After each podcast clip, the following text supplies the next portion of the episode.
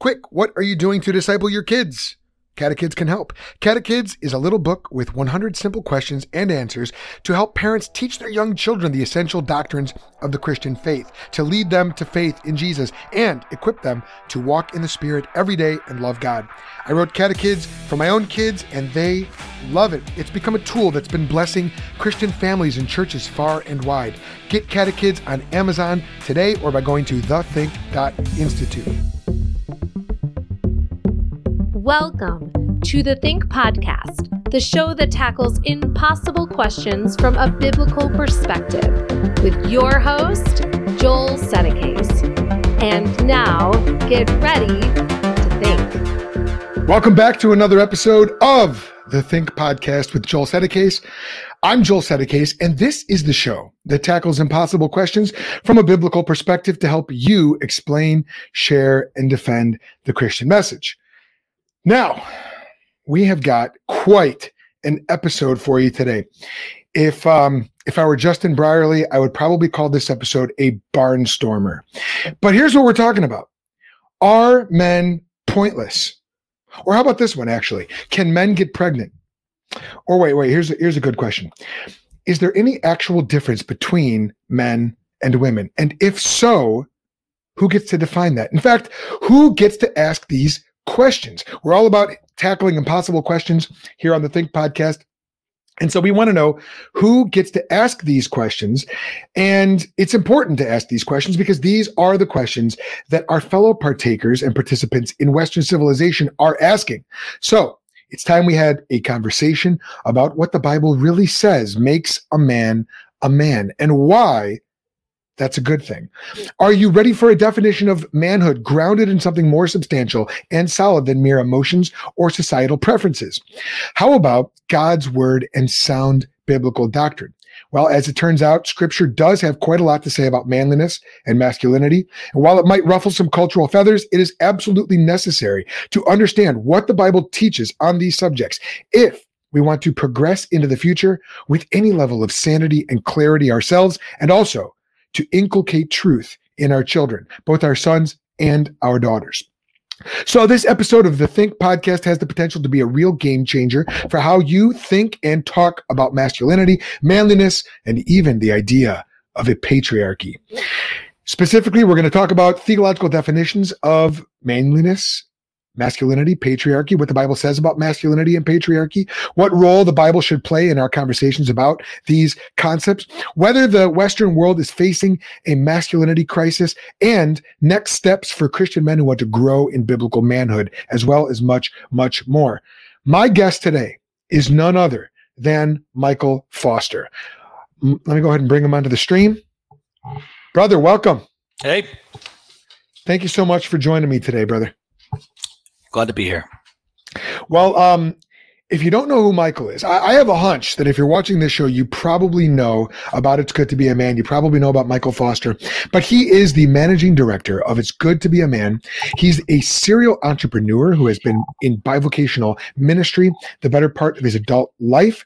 Michael is blessed with a wife and seven children and is the pastor of East River Church. And I understand a new homeowner, which he's been posting about on social media. Some really cool, very heartwarming posts about his his uh, kids getting to know the new the new house, and uh, he lives and uh, works just outside of Cincinnati, Ohio. So, uh, Michael, man, thank you again for joining. This is, I have to say, this is an episode I've really, really been looking forward to. Um, we're not a, a, a we're not a ministry that focuses primarily on masculinity, manliness, things like that, but because we focus a lot on biblical doctrine, biblical worldview, it seems like we have a lot of people who listen to our show who are also interested in those issues.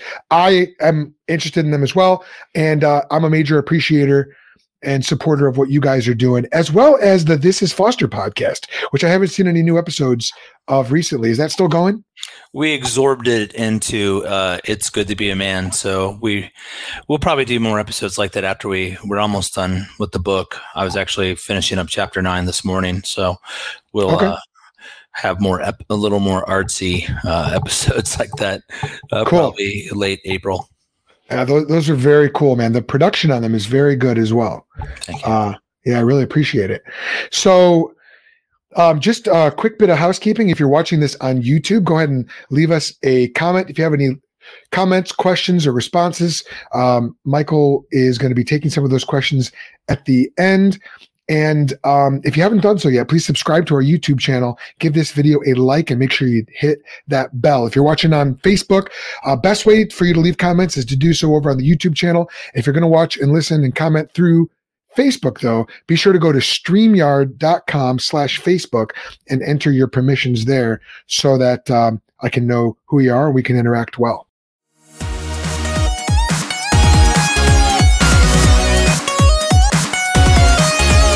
All right, so without any further ado, Michael, could you tell us a little bit about your background? How did you enter into this this the manosphere, uh, the world of biblical masculinity and manhood, and uh, you know what's your own personal story? Sure. Um, I became a Christian when I was 17 years old. I, I grew up in a uh, kind of your standard uh, potluck, mixed up household where I, my mom probably identified as a Christian, but we didn't really go to church almost ever. She told me to pray to Jesus, but who he was never explained. I remember uh, hmm. uh, someone telling me about Good Friday, and I just couldn't process why the greatest man ever being murdered was something that you should celebrate. it just made no sense to me. Right. Um, so I didn't really know any of that stuff. And uh, I spent a good portion of my life with my grandmother, who is a Jewish immigrant from Germany. She came over here uh, after World War II. And so, kind of had that that world inf- uh, as an influence in my life, and uh, so I converted from atheism to Christianity just because someone preached the gospel to me. Wow! Grew, grew, up in a really kind of confused home culturally. Uh, my father uh, though he loved me, only had an eighth grade education, was a ex-con, um, and uh, it just didn't really know how to teach me to be a man. He taught me a couple things. I remember, like, he told me, um, "Son, if anyone gives you trouble, punch them in their nose as hard as you can, because it'll make their eyes water."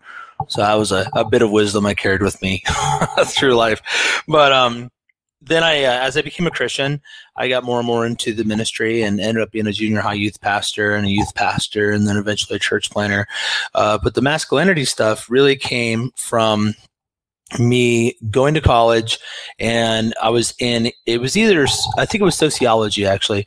In sociology they had this uh, picture of this oiled up black bodybuilder that they showed to this African tribe and this African tribe said man that is a big woman right? So just this idea that huh. they would perceive that as a as a woman it was fascinating to me. And in, in that same uh, course they talked about how hair gel and purses, how they were marketed to men. Basically, they had saturated the female marketplace, and they had they're already making all these things. So they wanted to find a way to sell to men. So it just got me into that. I started reading it. I, I also started my Christian faith with reading uh, Augustine's Confessions. Was one of the first Christian oh, books yeah. I ever read. So I read a lot of the early church fathers, whether it was Cyprian and Origen and all those guys. And those guys, uh, Clement you get both of the Clements, uh, Alexandria and Rome. As you get into the early church fathers, they they they care about matter a lot. They care about physicality a lot, and they have uh, very much. Um, anthropology at the forefront of their mind, especially as the the Gnostic heresy starts to rear its head, and guys like um, Justin Martyr is taking them on or whatever. So I had that influence, and I had the influ- kind of the the cultural influence, and I got real interested in sexuality for that reason. At a mm. practical level, though, uh, what happens with a lot of men is that uh, they know that they want a woman, right? Their sex drive pushes them that direction. So they go and get married, right. and then they have a baby, and then they realize, I don't know especially if it's a son, how to to raise a son. Hmm. And then through that experience, a lot of guys start to realize that they have they have a lot of masculinity deficiencies. They have a lot of daddy issues. All that stuff starts to rise to the surface in a lot of guys, and that certainly happened with me as well. Uh, and that's where I started to read books on marriage and fatherhood. I just wanted to be a good husband, want to be a good father, do a good job, and that it's kind of been a lifelong interest. And then a couple years ago, maybe five, I started to notice some real significant changes in the culture as I counseled young men that a lot of the advice I was giving them didn't seem to translate and they're Hmm. being frustrated. And uh, so I wanted to see, I thought, you know, are they full of it? Are they, you know, and that seems to be the attitude of a lot of boomer pastors that these, you know, young guys just don't get it or whatever.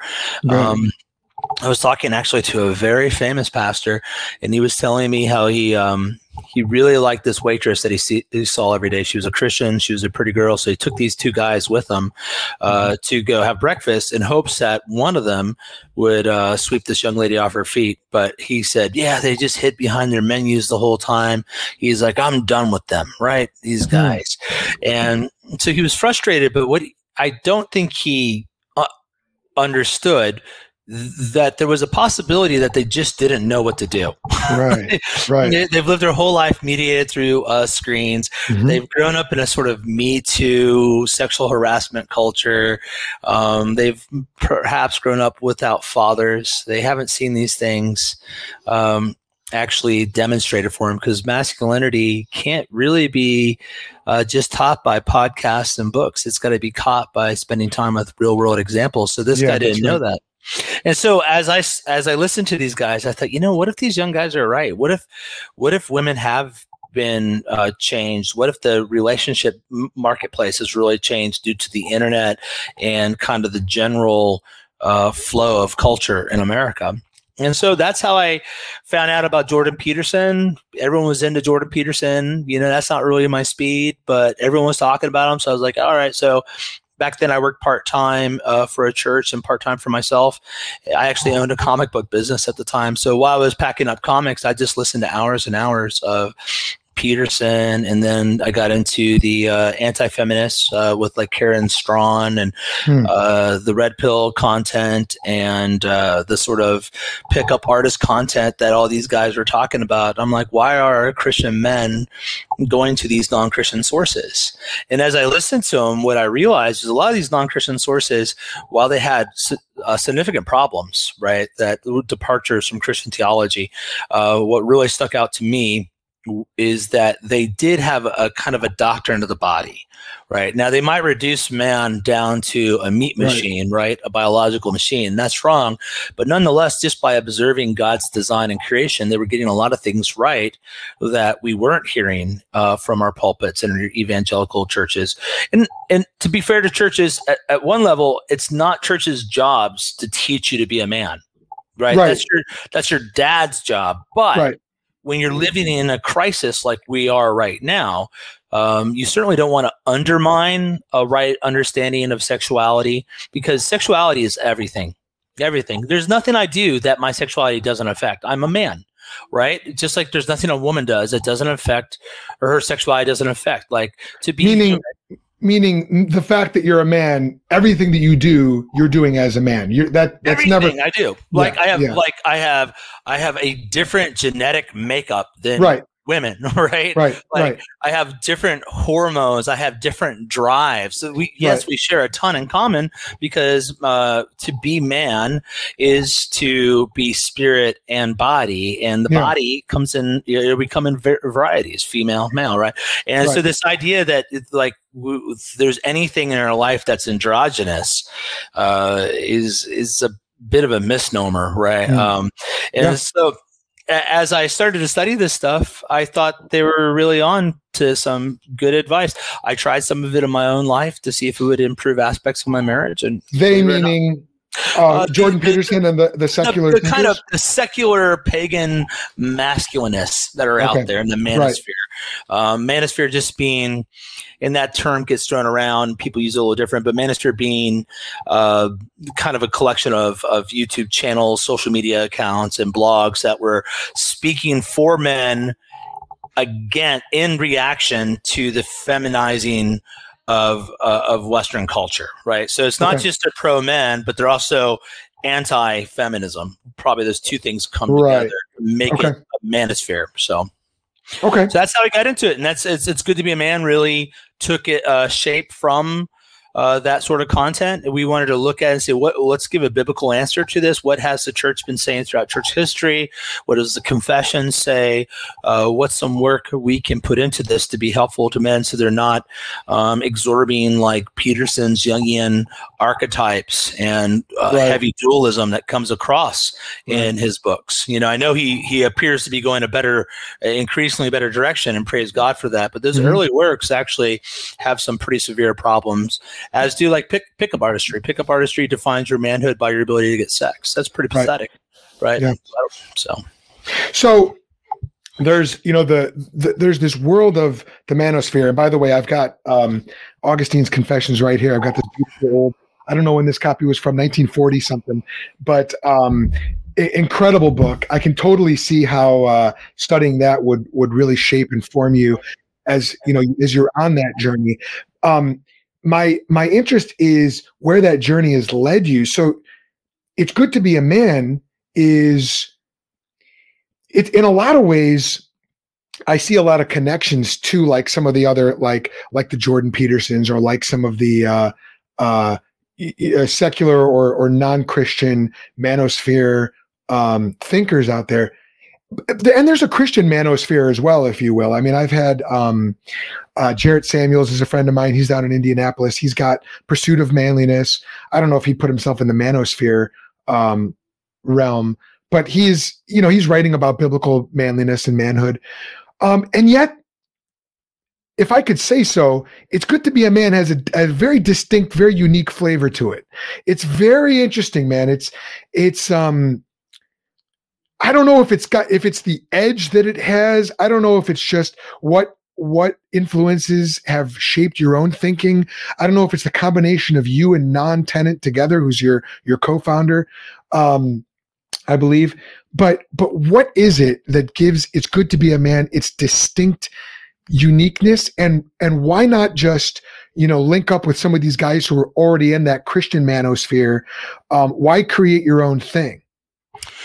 Well, uh, to be to be frank, when I went out that I wanted this. I was looking for content that I could recommend uh, when we started this project uh, about two years ago now. Um, and what I saw out there wasn't addressing a lot of the issues, um, or had a lot of so for example uh, manhood is almost completely defined in the christian realm by man's benefit to woman right? Hmm. Um, you'll hear that all the time, especially if people would bring up, uh, you know, Ephesians and talking about how, you know, Christ laid his life down for the church and husbands should lay down uh, their life uh, for their wives or whatever, right, right? right? Well, actually, Christ laid down his life for the mission of God, for the glory of God, which involved uh, redeeming right the bride and presenting her to god spotless. Like 1st mm-hmm. off let's say like the the goal of history isn't the church it's the glory of god. Amen. And and so and the purpose of a husband isn't his wife it's the glory of god.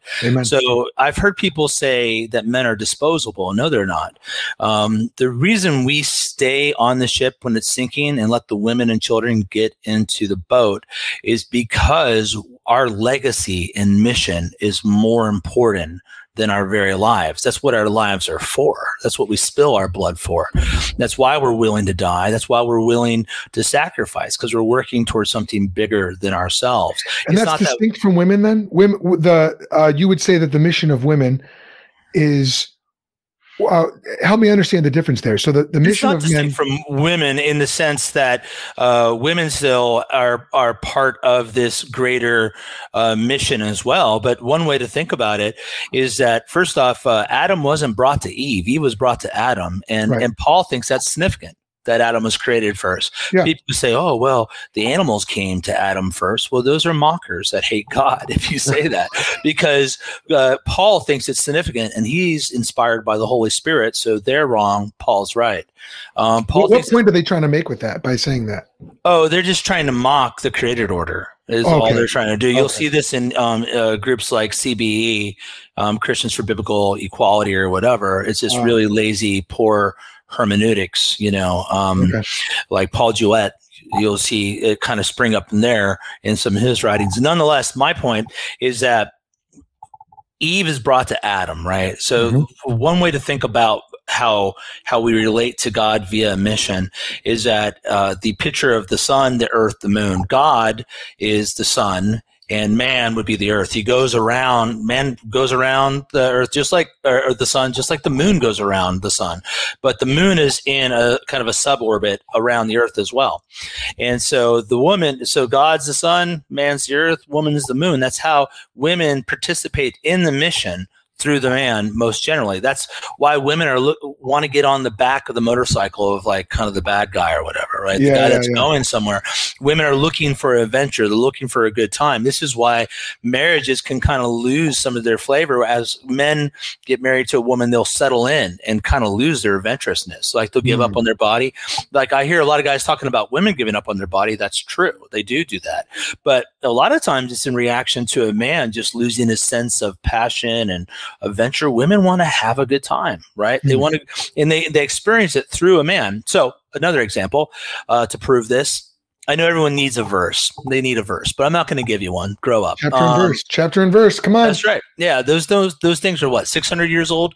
Um, in terms of breaking down scripture that way. Uh, think of it this way: if if a guy tells you he has a new girlfriend, one of the first things you're going to ask your guy friend is like, what does she look like? Right. Mm-hmm. mm-hmm. Right. Um, now, a woman will ask that same question too, but she'll be especially concerned, like, what does he do for a living? Right. Right. right. so, and there's this sense that like women are ambitious for their man because that's how they participate in the mission of God. So it's not that women don't participate in the mission uh, or in any secondary way, but there is a kind of an order to the cosmos. There's a structure and hierarchy to things. Yeah. Um, and so that's what's going on there. So a guy will give up his life to save his wife and child, and that's normal. But the wife will give up her life to save the child. You see how there's like there's a, a, a derivative nature to all this. Yeah, but there's something very unnatural about a, a, wife jumping in front of the bullet for her husband. Exactly. That just that's just wrong. That just it feels wrong. Yeah. I believe I could support that biblically. But isn't that kind of what the fracas is about uh, pregnant women in the military right now? As we record this, there's this whole brouhaha. Tucker Carlson made some comments about women, pregnant women specifically in the military. Isn't that kind of what that debate is about? Absolutely. It's evil. It's evil. It's not natural at all. And so someone will say, what about Jael driving the spike through someone's head? Well, first oh, off, yeah. that happened in her tent she's still keeping house. Yeah, right? that's right. That's and right. She's still, and she's one. Make no mistake. She sets up. She's setting up her her tent with those spikes and stuff. So even when she kills that guy, she's using the tools of a of a homekeeper. Yeah. Right. And so this idea, like, well, th- that means we're to put women into battle. That's crazy.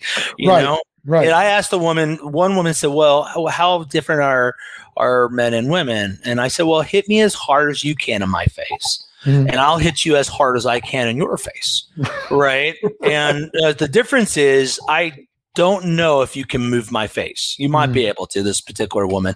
Uh, there's some women out there that could, right? Sure. But, yeah. um, but uh, I rather fight Ronda Ronda Rousey than like Anderson Silva. like if mm I if I have a choice, yeah, I'm right. picking her. You know, right, right, right. Like, uh, uh, but um, there's, well, there's clear differences, right? Jael is such a great example because um, I think I preached on her, or maybe I just preached that whole story uh, a few years back.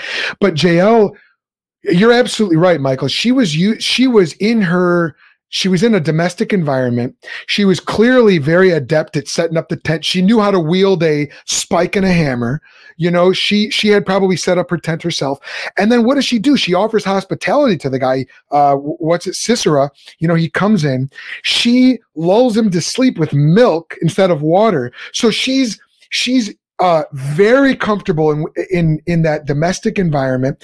And I think the reason why people point her out is they go, "Oh, but see, but she killed a man. There's nothing weak about that." And it's like, well, who said that domesticity is weak? Now, th- that that's not uh, that's that's not the argument. Physically, um, on average, yeah, women are weaker, but there's nothing like more spiritually or mentally weak about operating in the in the domestic sphere. I think Jael um, is a good example to prove that. But I, people are barking up the wrong tree if they're they're thinking they're going to get a gotcha on someone by going, ah, see, see, she wasn't weak after all. It's like, well, yeah, no one said she was, but don't put her on the front line. Well, I mean, the thing too, it's it's a great example. It's a it's a difference between um, uh, a, a a coffee mug and a wine goblet, right? It's about mm. appropriate use. So I can take a coffee mug and it can bounce around the bottom of my car, right, for weeks, right, right, and maybe get a little chip on it. Okay. Yeah. Uh, if I put a wine goblet down there, that that sucker is going to be done um, at yep. the uh, end of the day. But it's it's an issue of purpose, right?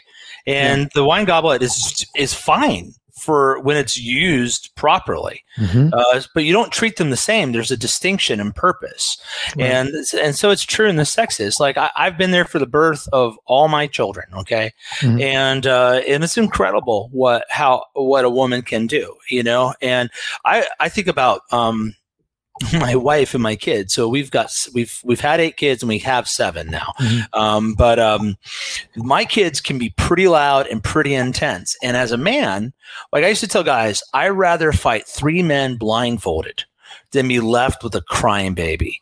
because the I can't I, I'm not ashamed of trying to soothe the baby, but a lot of times it just wants its mom. And I can't, I'm not, and my wife can take so much noise, so much stress, mm. and still be sweet and be a nurturer. She has like a higher breaking point than I do, where I'm like, shut up, shut up. Yeah. You know, like just like, be quiet. What's wrong with you kids? so who's stronger, who's weaker? Well, right. man, it's it, what's who's stronger or weaker between a screwdriver and a hammer? It depends right. what you're trying to do. Right. And so this conversation, and this also is part of the problem with the whole sexual conversation, is that it always presupposes that there's a competition between the sexes. Correct. That's right. And which, once you deal is, with that, you're just like, well, um, can I compete with? There's areas like, for example, if you've had kids, girls are going to beat the snot out of boys in linguistics early in their life always. It's amazing. Like you you get these little three year old four year old girls and it's almost like they're quoting shakespeare right? And your boy is like cheese please. I gotta go pee pee. You're like your little girls are like let's slip the dogs of war. You know it's just amazing right. how um how articulate girls are and how they develop in certain areas. So there's just differences between the sexes and that's good and that's fine. That's how god made them and so uh, we have to put aside the, the war of the sexes sexes. The War of the Sexes is a satanic uh, attack on the design of God that goes back to the fall. So God makes Adam, and then God from Adam uh, makes Eve, and they both are over the creation. So the flow of authority is God to Adam, and then Adam to Eve, and then mankind as a whole over creation. That's the that's the hierarchy. Then in the fall, what do you have? Well, I think one of the significant reasons that Satan comes in the form of a serpent is to overturn the creation uh, the created order. So the serpent comes right. to Eve right? Mm-hmm. And Eve should have had people said, "Where's Adam?" Well, fair enough, but Eve also had authority over the creation, right? Right. And so the serpent comes to Eve, then Eve to Adam, and then God calls Adam out, and and Adam says, "Oh, it's your fault," right? It's a hmm. complete flipping of the created order. So he attacked the nature of hierarchy, the nature of the cosmos, the nature of sexuality and anthropology on purpose. And yeah. so an- androgyny is always at the core of paganism. Always. Hmm right? And it's because, and Peter Jones has done good work on this, is because androgyny looks at creation and makes creation uh, de- uh, deity. So everything is part of the one, everything right. exists on a spectrum, right. and they're all ultimately blurred or interchangeable. Whereas mm-hmm. Christianity, by its very nature, is binary. There's a God, who is separate but made mm-hmm. the creation. And Christianity is binary, and there's day, there's night, and then there's land and water, and then there is man and woman. And binary yeah. sexuality is part of God's good design. And Satan, to confuse those things, made this attack on the nature of those relationships. And he still is trying to pit the sexes against each other to this very day. Yeah, and it's it is anti-creation, and um, you know it's funny what you mentioned with uh, you know kids. So the the linguistic thing that you mentioned i i do know that um statistically speaking women use something like like three times or four times as many words in a day as men. Um i will say with our kids our firstborn son jacob is very verbose always has been talked early talks a lot. But um but i i've seen the differences. So like, like uh, our our second born, Anna Sophia, she no one had to teach her this. She loves to help. She loves to help cook. She loves to find things. She, if I need something done with our our our toddler, um, more often than not, I'm going to ask her. You know, uh, because she loves caretaking. She loves um, uh, she's a very giving person. Whereas our boys, it's like, you know, I learned this early on when I want, when I want, um, Anna Sophia to do something, I'll phrase it like this, Michael. I'll say, um, "Hey, the family really needs your help. We need your help with this," and she'll and and that that lifts her spirits, that motivates her. With my boys, if I say that, that does nothing for them. I have to say, "Boys, I have a mission for you," and that perks them up, and they go, "All right, what's the mission, Dad? Okay, here we go." You know, and it's just that simple uh, that simple change in phrase, one taps into my daughter's um, uh, femininity, her her girlness, and the other one taps into uh, my boy's, you know, budding manliness mm-hmm. in, in yep. seed form. You know, so it's Absolutely. really, it's really. I, I have you noticed anything like that with your kids?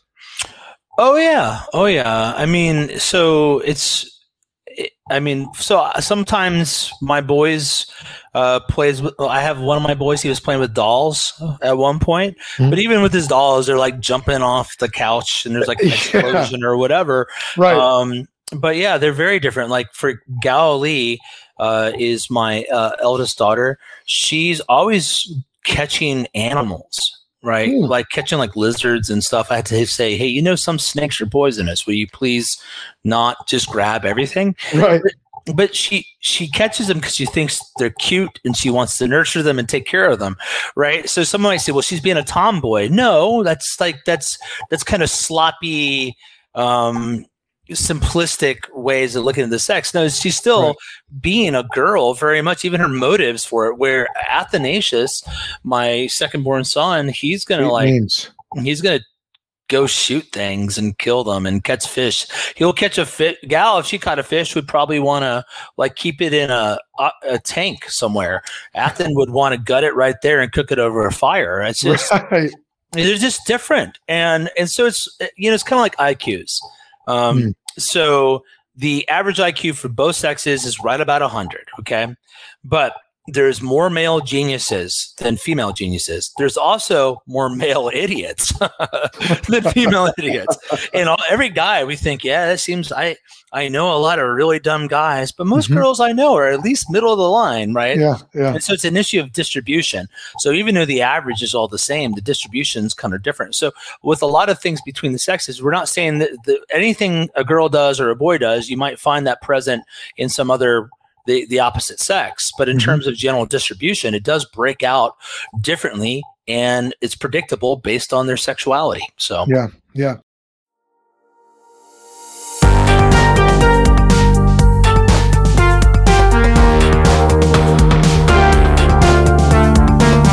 Well, maybe we should take this time now and define some of our terms.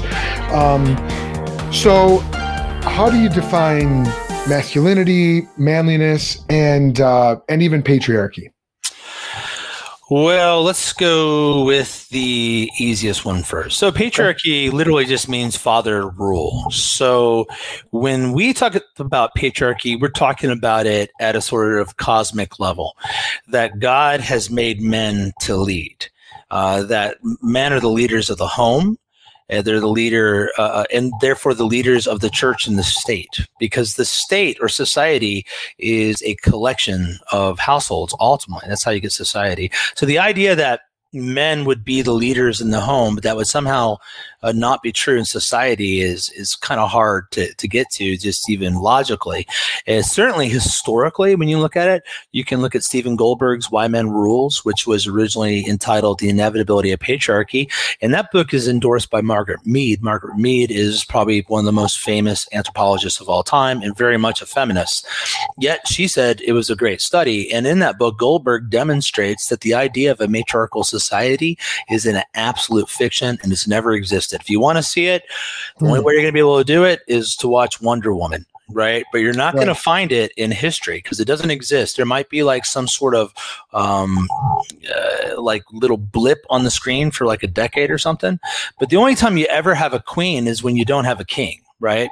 There's no there's no history of a married couple ruling like a royal couple, and it's the queen that rules in spite of the you know the king. At least the king will be the figurehead.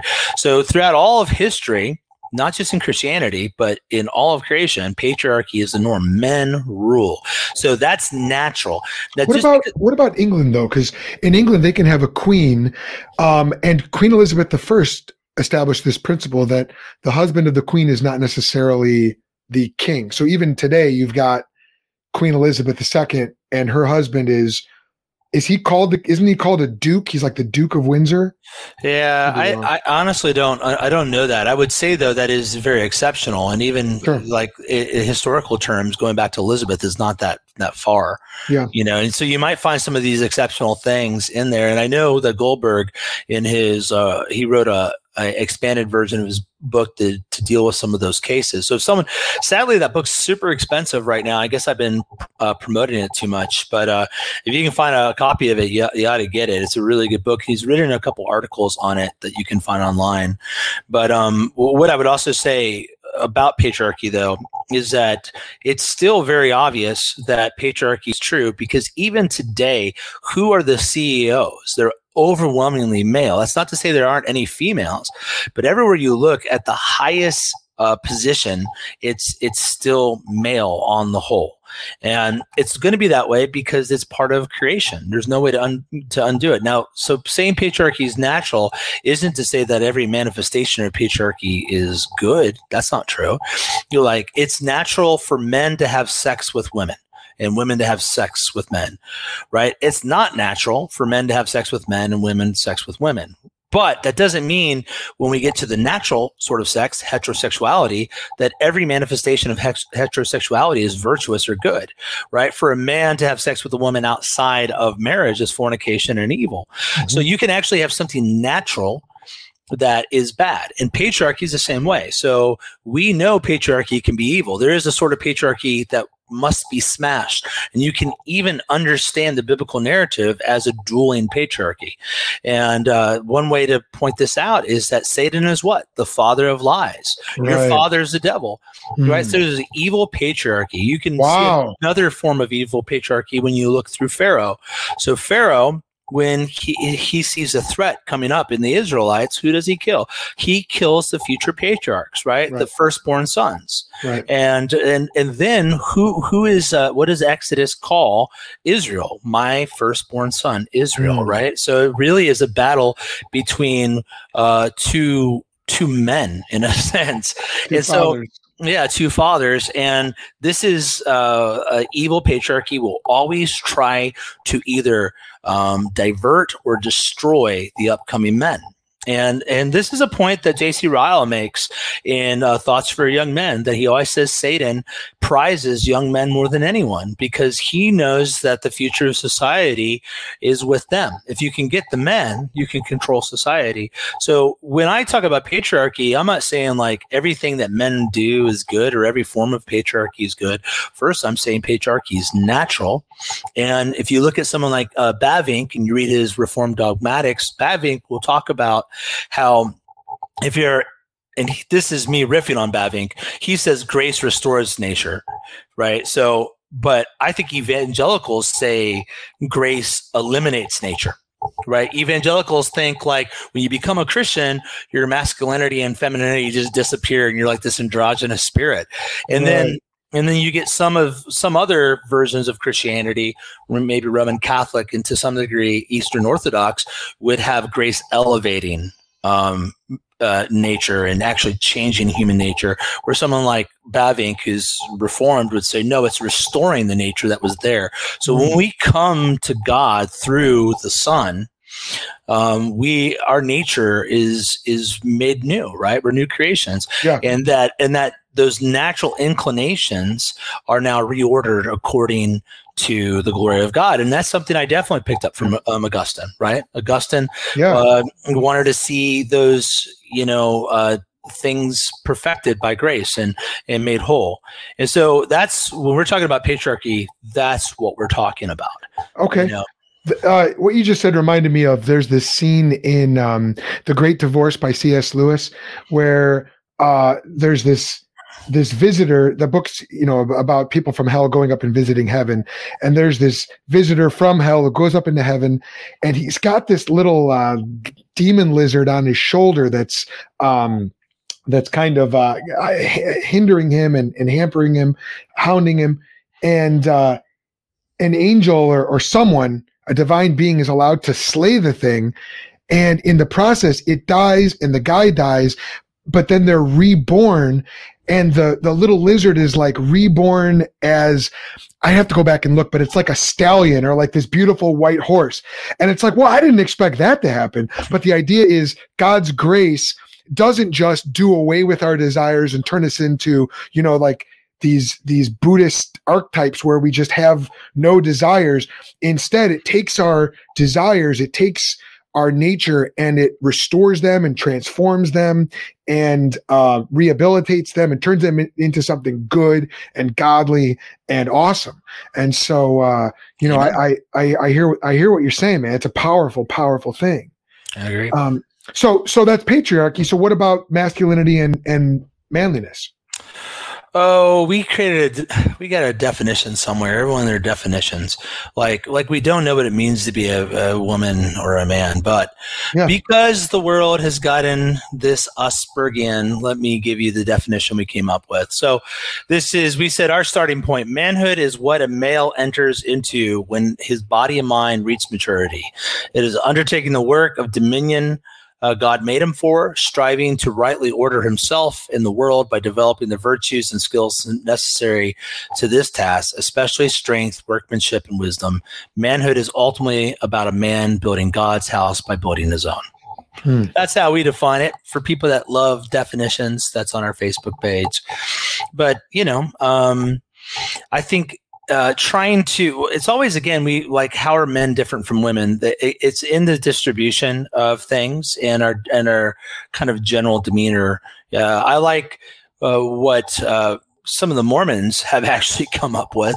Mormons kind of run the manosphere. If the art of manliness, right, was started by a Mormon, and mm, he has right. he, he, says the three P's, right, protect, preside, and provide. Mm-hmm. And I think that's true. Like men are the ones that we're we're built to protect. Like we have a bigger frame, we have got testosterone in us that makes us more aggressive. Mm-hmm. Uh, we are meant to preside. We are leaders. Like any man knows that. Uh, generally children will listen to their father better than the mother. And it it, it sucks that it's like that. Yeah. you'll come home and the kids are like kind of like terrorizing mom. Mm-hmm. and as a man that's that's a ref- that's a failure of leadership right? You that can't mm-hmm. but you come home and you're just like stop it. You pick it up now you go do this and then they mm-hmm. like scatter and they do exactly what it's right? and, right, and it's right. because god has um, given authorities delegated authority to us to lead our households mm-hmm. and that's again that's natural that's built into things and then we're to provide right we like men love to produce and make things and give gifts right they're all yeah. about that and that's why like um so one of the the most evil forms of so women don't like men that are players that have sex with them and don't make a commitment. Okay. Right. Right, those guys they they can't stand them because the woman opens himself up to vulnerability of getting pregnant, the vulnerability of being known as a uh, loose woman. A man, what he doesn't like is he doesn't like a woman that is a gold digger. Right, you'll hear this mm-hmm. like Kanye warned us all years ago. But men will talk about that a lot. And so when men talk about divorce, they're very upset that they lose half their stuff or whatever. Mm-hmm. And that's because men know it's their responsibility to provide and they also they want to know that their wife is uh, has a, a gratitude and a thankfulness for that and will actually take those things and not just consume them but mm. multiply them through effort and then women are these incredible multipliers right like a guy gives a uh, his wife a little bit of sperm and she gives him back a human being, right? It's amazing, right? A, a, guy gives woman yeah. um, flour and she makes bread. Mm. And if you look at the Proverbs 31 woman, that's not a career woman. What it is is the husband's done a good job at providing her the raw assets that she needs the resources that she needs. And now she's taken it and she's expanded his home. Mm. And so when the sexes work together, the guy basically pushes the boundaries of the household out, right? He, he takes the wilderness, he pushes the wilderness out and creates a safe place for the woman to do her amazing work, right? Yeah. And all, all I all I hear right now, Michael, I, I just hear bigoted. Uh, this is all. This is all totally uh, uh, anti-woman and, and totally bigoted. I don't know how you could believe things this intolerant and uh, uh, totally uh, i'm sorry i can't even pretend. No this is wonder why do people have a problem with this? I don't know man. I guess the just drinking too much wine with their cats alone in their house or that's it. looking at too much porn and playing video games you know? Seriously, tell you what man. when those people die my kids are going to still be around and uh, we'll we'll we'll beat them man. Yeah that's right. Planning to win this is i mean but the the, the biblical the interaction and coordination between the sexes is such a powerful thing. This is how you build civilizations. That's right. And and and denying it is how you undo civilizations. Um that's what's happening, right? That's that's it. That's what's happening.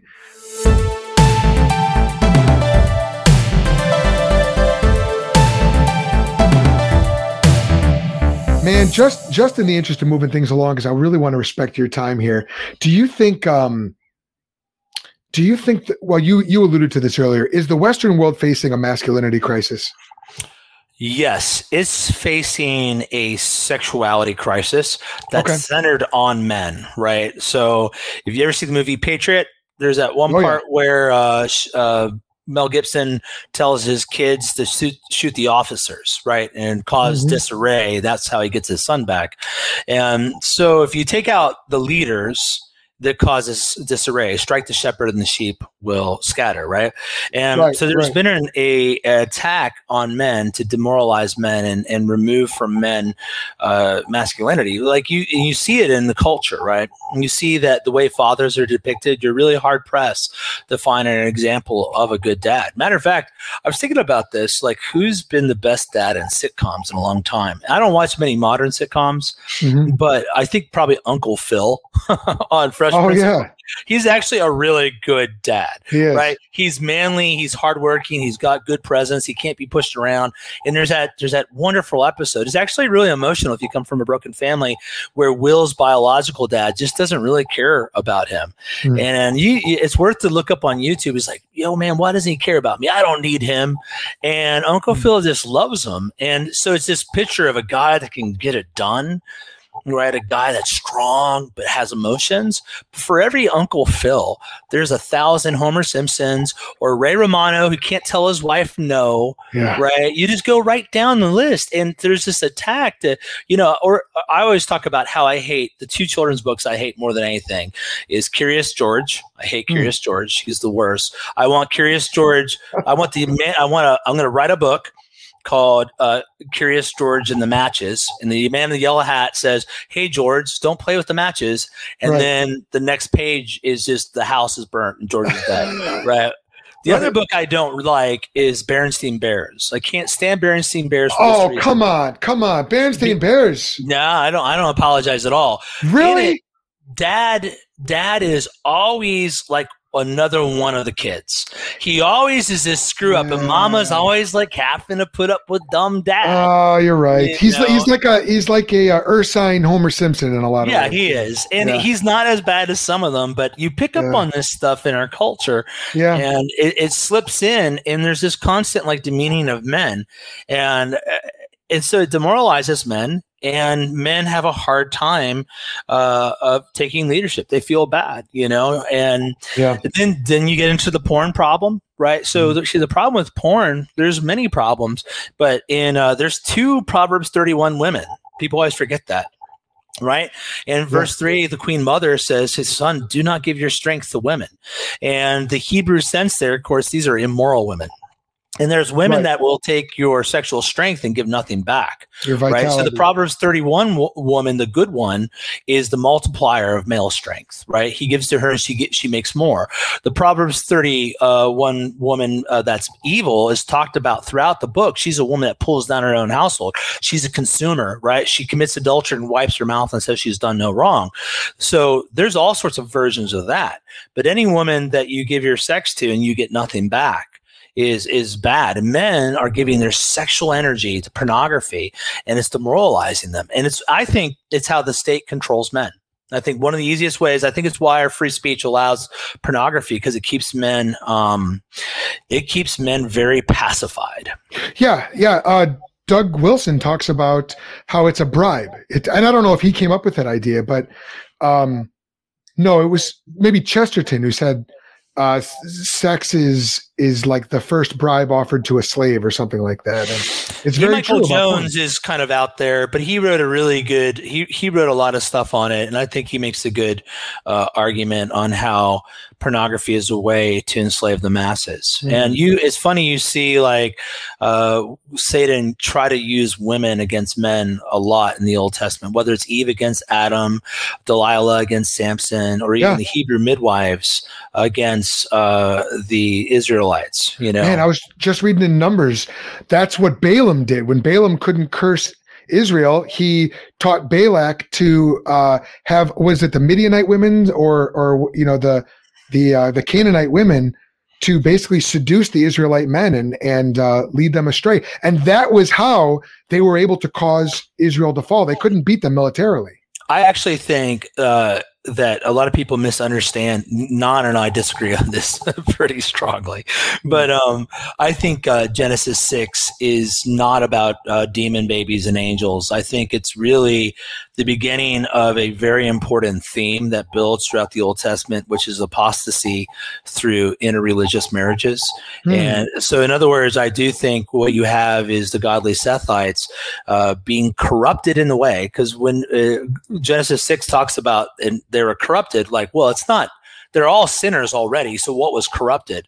Hmm. Well, probably the way of worship that apparently uh, Abel and Sethites were keeping, whatever that was back then. You know, they made these offerings, uh, but they were corrupted by these women and they were led away. And if you think about the patriarchs, Abraham's like, don't don't let them marry the, the foreign women, right? right? That happens over and over and over again. And then it has this huge point all the way up in Malachi where God's like, look, what did I desire for marriage but a godly seed? And you guys are marrying these foreign women. And then that plays off all the way up in the Corinthians talking about what what does uh, light have to do with darkness, right? Don't join yourself. It's a big, yeah. Hmm.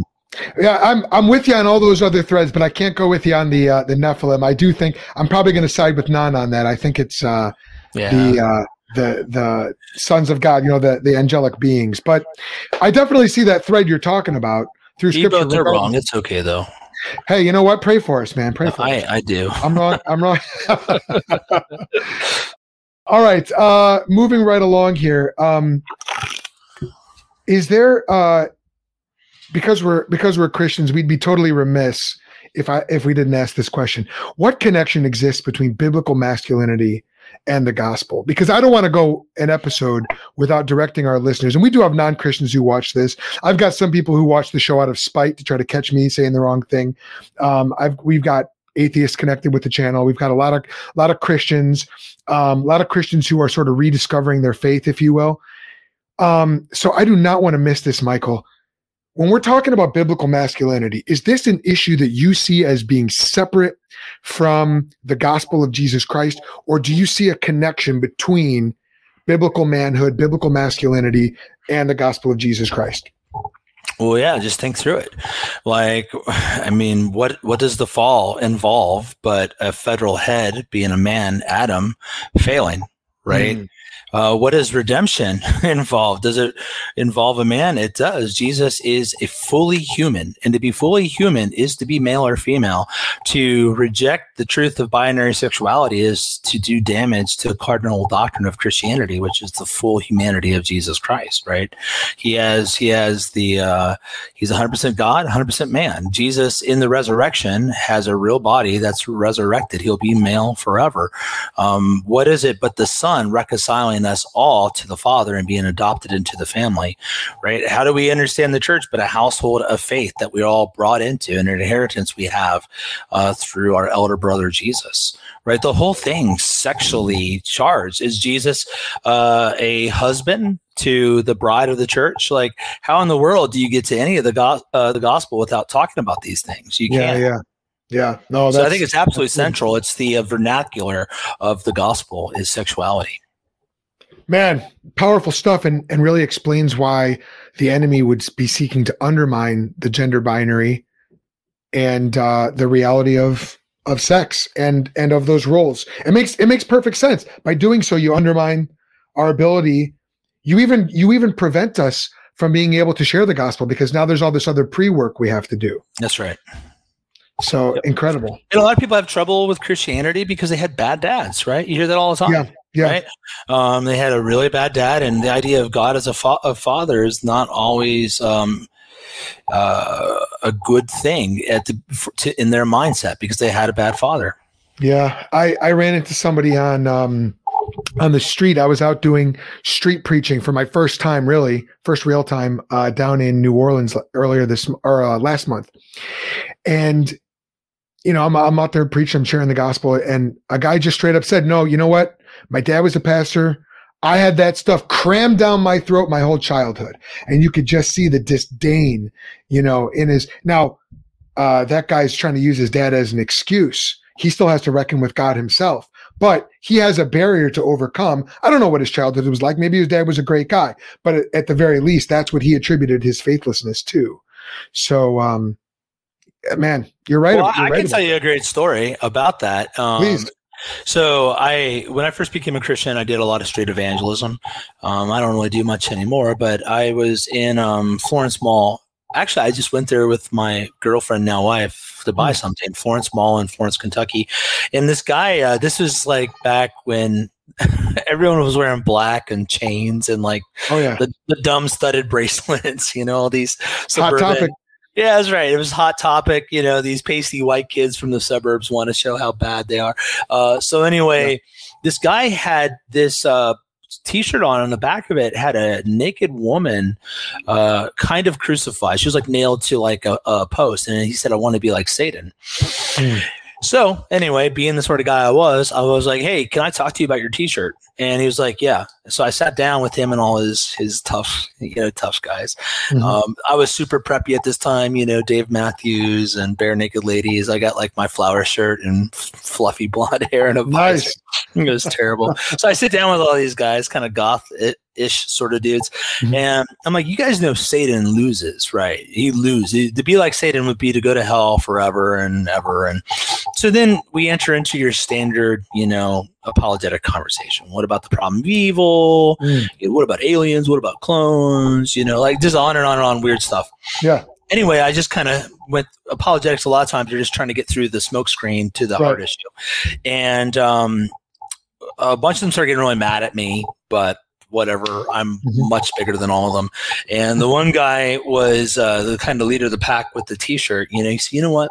You know what? If God's real, if God's real, why did my dad leave? Right? Why did he leave? If God loves me so much, why did he take my dad from me?" Jeez. Right? And it just gets to the heart of so many of these issues. What's going on? You know that um, not to say that intellectual problems aren't real problems in a sort of apologetic discourse, but mm-hmm. there's always a very strong moral element and relational element.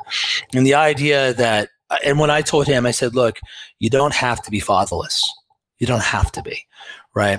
It's like God can be your father, right? And God loves orphans and God mm-hmm. loves them, you know? And, and so th- all mm-hmm. biblical sexuality, having your sex rightly ordered, to, to, to, kind of bring this all together starts with having God as your father, fearing God, and then your sexuality isn't a matter of selfishness or giving into your desires, but ha- be being pleasing to your father because he saved you and you loved him.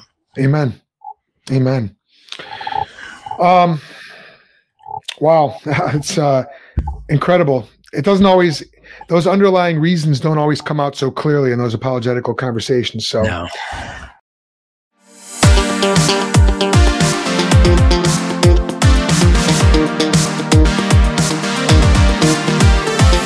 Good to take a few Yeah, I questions? can take a couple. Yep. Okay, so let's see what we've got here. I'll try to move through through these fairly quickly. I got a couple of them on Facebook, and then a few uh, have been entered in live as we've been speaking. So, um, here's one from. I'm assuming his name is pronounced Jesus. Otherwise, it's Jesus Garcia. Um, he asks, "Why don't they ban porn in this country?" Kind of a hypothetical question, but what do you think? Should porn be banned? Absolutely. It's wicked. Yeah, I agree. Yeah, they should be. It should be banned. Um, I don't believe in the, that. That sort of speech was banned for a long time. Mhm. Like is- it goes back to Larry Flynt, right here outside, uh, uh, right here in Cincinnati, is how they got it there. But I definitely think it's one way they use to control men and women. It's terrible. Yeah, agreed. No question. Um, Noah Despain just mentioned that some people at his school were just debating this topic. So, very timely episode. That's great, Noah, man. I'm glad this is timely for you. Um, and I would encourage you to go look up it's good to be a man.com. Uh, there's tons more content that Michael has on these on this topic. Um, Rick Anderson asks this What, if any, um, issues do you think introverted men may have in pursuing biblical masculinity?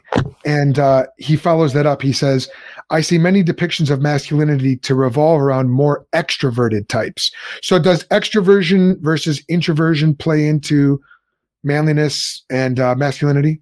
Well, it really depends what you mean by those categories. Those are newer categories, uh, popularized by Myers Briggs, right? Right. Um, so probably the more masculine description uh, of of a man's kind of emotional, historically speaking, his emotional um, state is stoicism, right? A man controls his emotion.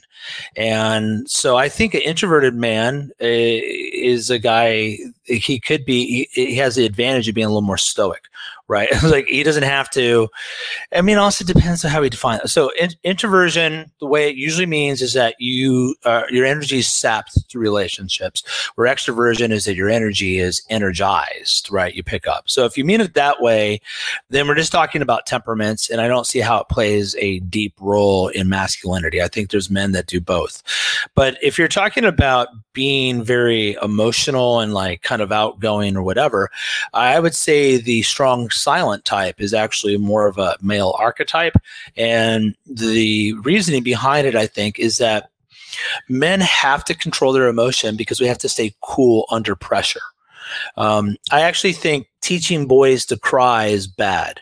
Um, so there's a great quote that someone wants to take out of context that I said that. But let me even explain what I mean by that is that uh, there's a right time to cry, right? I cried when my daughter died, right? I cry. Um, I've cried before when I've seen my son do some great things, or or when some friend has apostatized the faith or whatever. There's times to cry, right? Um, but teaching boys to let their emotions just go wild is dangerous because men are powerful right? And men are violent. And uh, so if a man doesn't know how to control his emotions and he freaks out when he's bullied a little bit or whatever, I mean, I was bullied in middle school. If he freaks out and he doesn't have a control of his emotions, he can then lash out violently with like, you know, guns and all this stuff. I honestly right. think some of the um, the feminization of men is actually leading to greater violence because we don't have control. So I think if by introverted you mean that you're like less outgoing, I think you got an advantage on those of us that are uh, bigger, flashier personalities. Um, so I don't know if that's helpful, but there you go. Cool. Yeah, thanks for that. All right, uh, let's see here. Um, we've got one from. Um, Nate Werner, he says this Hi, Michael. What do you think is more important?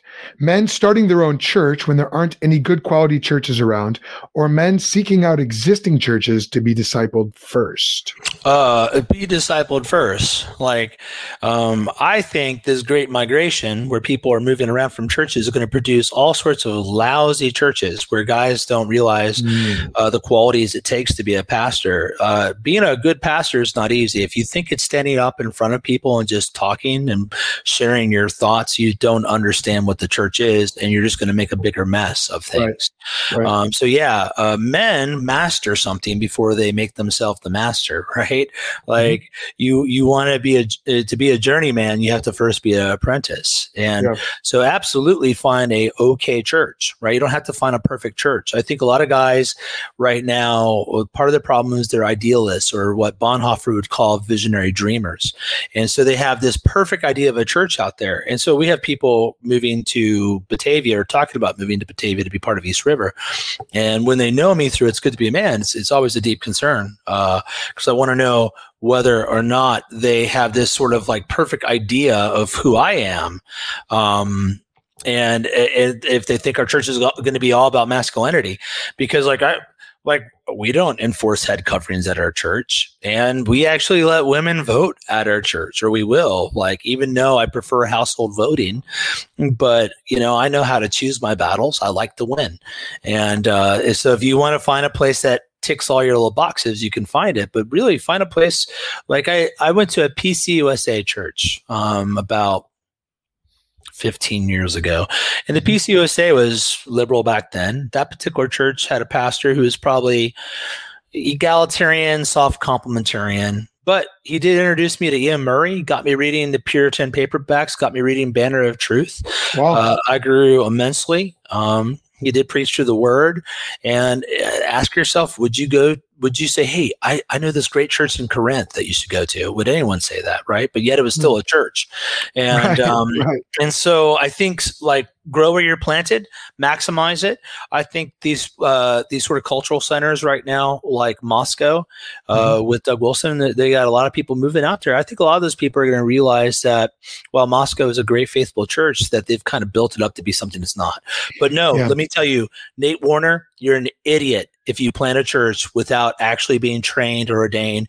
You'll hurt people, including yourself and your own family. Don't do it. Be a man, get trained, be apprentice somewhere. Man, that's good. I, it reminds me of some advice I got from uh, D.A. Carson, who's a professor at the seminary I went to. And I was talking with him about a, uh, a pastoral role that I was in. And you know, I'm not really one to look over my shoulder and, and, see if the grass is greener at a different job. But, you know, I was at this sort of a, a, crisis point, maybe isn't quite the right word, but I was beginning to to wonder if I should leave. And what he told me was, you have a moral obligation to serve where you are right now to the absolute best of your uh, of your abilities until God calls you out. And that was it. I mean, he was absolutely right. God had put me there and you know, there wasn't like it wasn't heretical or um, there wasn't, you know, it wasn't causing me to commit sin or anything to be there. And so basically what he was saying is if God's planted you there, you are morally, ethically required to do your best. Um, and that's that has really stuck with me. I hear a lot of that in what you're saying. Mm-hmm. Um, we've got a comment. This is coming in from Facebook. Um, this is from Jennifer Loken, hope I pronounced her name correctly. Here's what she said. Now, she found an old quote from you. I believe this is from you. I don't know if you remember it or not. From 2016, it says this: people are people are finding your old stuff, man, and uh, and um, not all of it. it. I deleted a bunch of it. Probably wise. Got ahead of them. well, here, here's what she says. Uh, she said that you said, Quote, William's sexual liberation had less to do with the removal of patriarchal oppression, but more to do with the loss of matriarchal discretion. And then, so I said, okay, Jennifer, do you have a question related to that? And she says this quote, this is her question now. What are his thoughts for the future of the idea of Christians having to potentially do semi arranged marriages? What are your thoughts? Well, um, all the vast majority of relationships are mediated right? And now they're being mediated through websites. So through the website you're identifying different factors. They like this they like that right? A lot of it's based really on pictures more than anything. But also you kind of go back to eharmony. And eharmony was doing the work of a mother a father uh, right the extended family at filtering uh, for the candidates. Uh, so I think uh, you're never going to get away from filtering. And the best, the probably the marriages that are going to do the best in general, God is gracious and works in some bad relationships, are the relationships that have um, uh, been uh, been filtered. You know, so yeah, I think uh, there's a. I think it's it's going to happen. I think it's wise. I think um, I will. I always tell my my daughters and my sons like, hey, when you like a boy or a girl, bring them around to the family, see what your brother thinks. You know what I mean? So anyway. Yeah. Cool. Um, okay. So I think this is the last question here. Um, not. Oh, maybe I got one more coming in. Let's see. But um, this is one again posted on Facebook, and it's an old quote. So let me read what the person said here. Uh, this is from Dustin Ronem, and he says that he saw this shared around, and he's not sure if it was you, Michael, or if it was your partner, Bnonn, and he'd love clarity. So I'm just I'm going to read the quote, and then you can. Uh, unfortunately, I don't have a way of getting the quote in here because it's a it's a JPEG. Gotcha. But but here's the quote.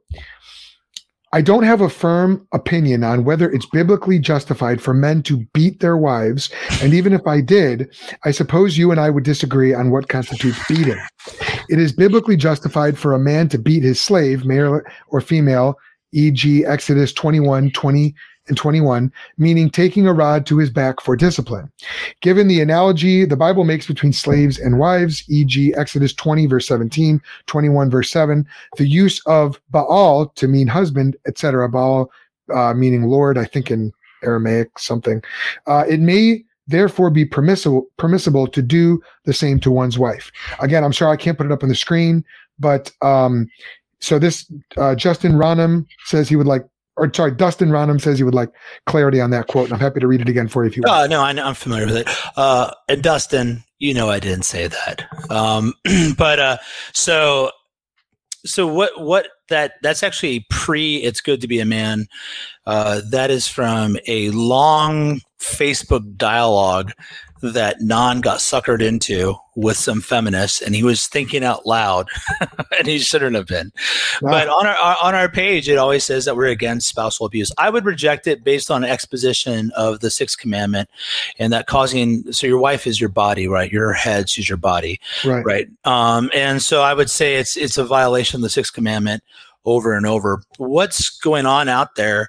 Uh, why this keeps coming up is the egalitarians got nothing and they can't hang and we destroy them on the created order. Um, so white knights have to dig up these uh, these quotes and uh, and screenshots. But Bnonn actually wrote a whole post on how the thought how he was working through it and why it's wrong and why he doesn't believe it. Um, I know Bnonn's wife, Sarah or Smokey, uh, very well it's not something that was ever practiced in their marriage or whatever. It was a theoretical conversation. Right. That's the thing um, that Jesus forgives, but the internet doesn't, right? The internet forgets. Right. And the Christians that keep dragging that stuff up, though, um, especially ones that know better, uh, are a bad reflection of the nature of God, right? And yeah. so, with those sort of things, um, I would say that uh, obviously we're against that. Bnonn's against that. Uh, we have a position uh, page on It's Good to Be a Man. It's been there for two years or whatever. And from day one, that was stated on there, not a thing. And um, so, yeah. Yeah, that's good.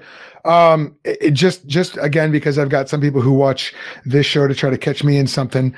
Whole, wholeheartedly agree with you. Sometimes we say things when we are verbally processing or processing in conversation, and uh, you know, later on you clarify. Well, no, here's my actual position. So I'm, I'm right there with you. I, I think it's, uh, it's not biblically justified nor desirable in any way sure. for for a husband to hit his wife. I think that's, uh, you know if I found well, I won't tell you what I'd like to do with a a man No who I found out was doing it.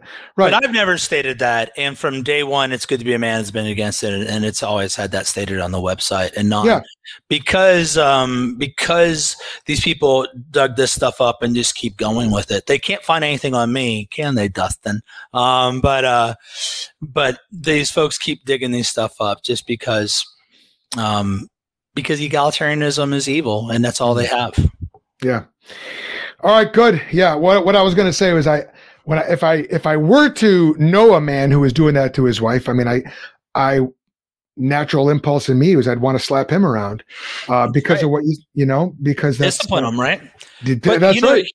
the, what I like to ask those guys, those guys that talk about, what are they doing about the the spousal abuse that comes from women, Hmm. right? And that's because they're building into this narrative that patriarchy is uh, is evil, and that men hate women and beat their their wives. That's actually not normative throughout history.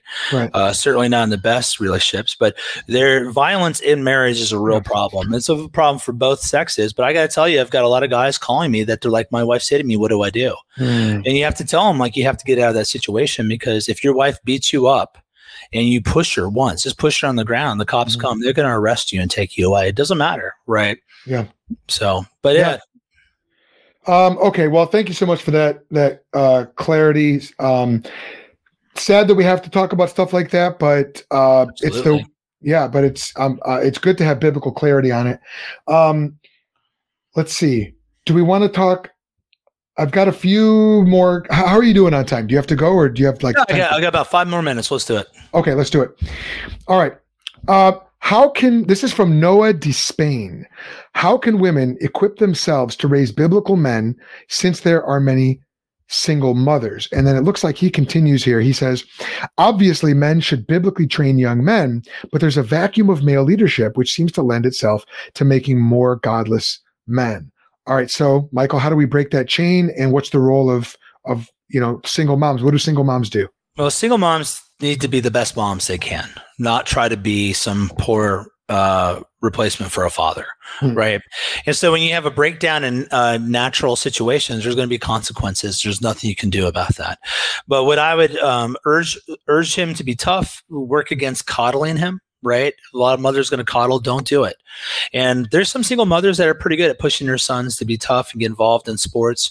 Have some coaches in their life uh, get some elders to take time to actually uh, disciple them and, and uh, invest in them. Uh, that's what she can do. But she cannot be a dad just like a man cannot be a mom. It's just not natural and it won't work out. So she should do the best job at being the mother that she can. And I've told my wife that if um, my kids are older and she dies, um, I'm probably not going to remarry. You know, I'll just write books and cause trouble and do things. You know, like. Uh, but um, if my kids are still young, I would probably consider remarrying, uh, simply because I, I I can't be both parents, and I would want to enter back into that mission with another person. And I've urged her to do the same because it's uh, it's really sad that this is a real epidemic. But uh, mothers can't make men; just men make men. Yeah. Yeah. Amen. Um, all right. Last question. This is coming from me. Could you ever vote for a female presidential candidate?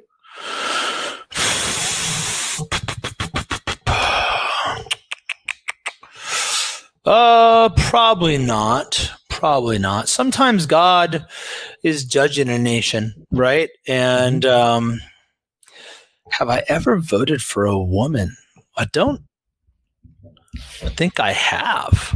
I've I've been a stubborn libertarian most of my life until I voted for Trump this past past year. Hmm. You know, I've always voted libertarian third party. So when McCain ran with uh, what's her name, the don't you know chick from up in Alaska, Yeah. um, uh, I I was like, Sarah Palin. Yeah, that's right. I'm not voting for him.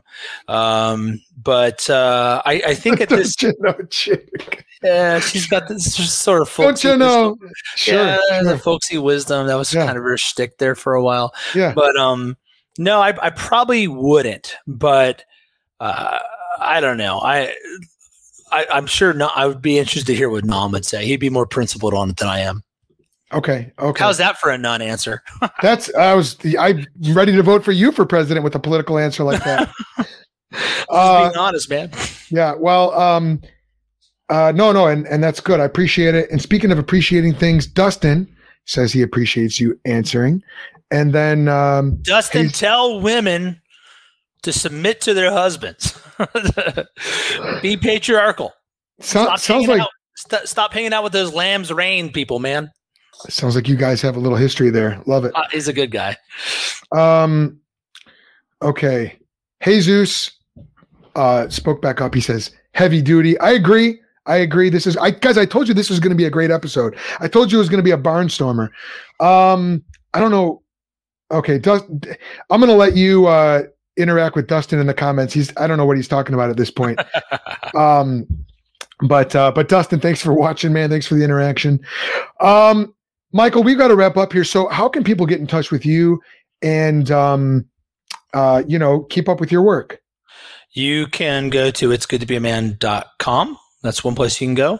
I am pretty active on Twitter at this is Foster, T H I S I S Foster, F O S T E R.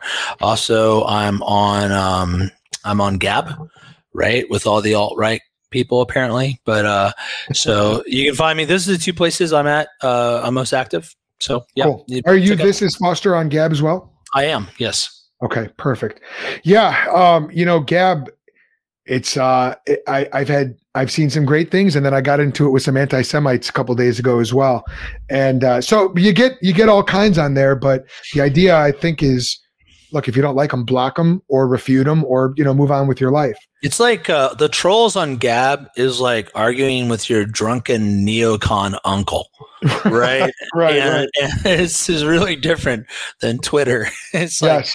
and and then you look at them like, "Ee, are these conservatives? Like, they Right. do sound pretty uneducated and stupid." So, Right. you know, Right. All right. Well, um, many, many thanks to my guest, Michael Foster. Um, I have really, really enjoyed this conversation. feel like I could do it all day.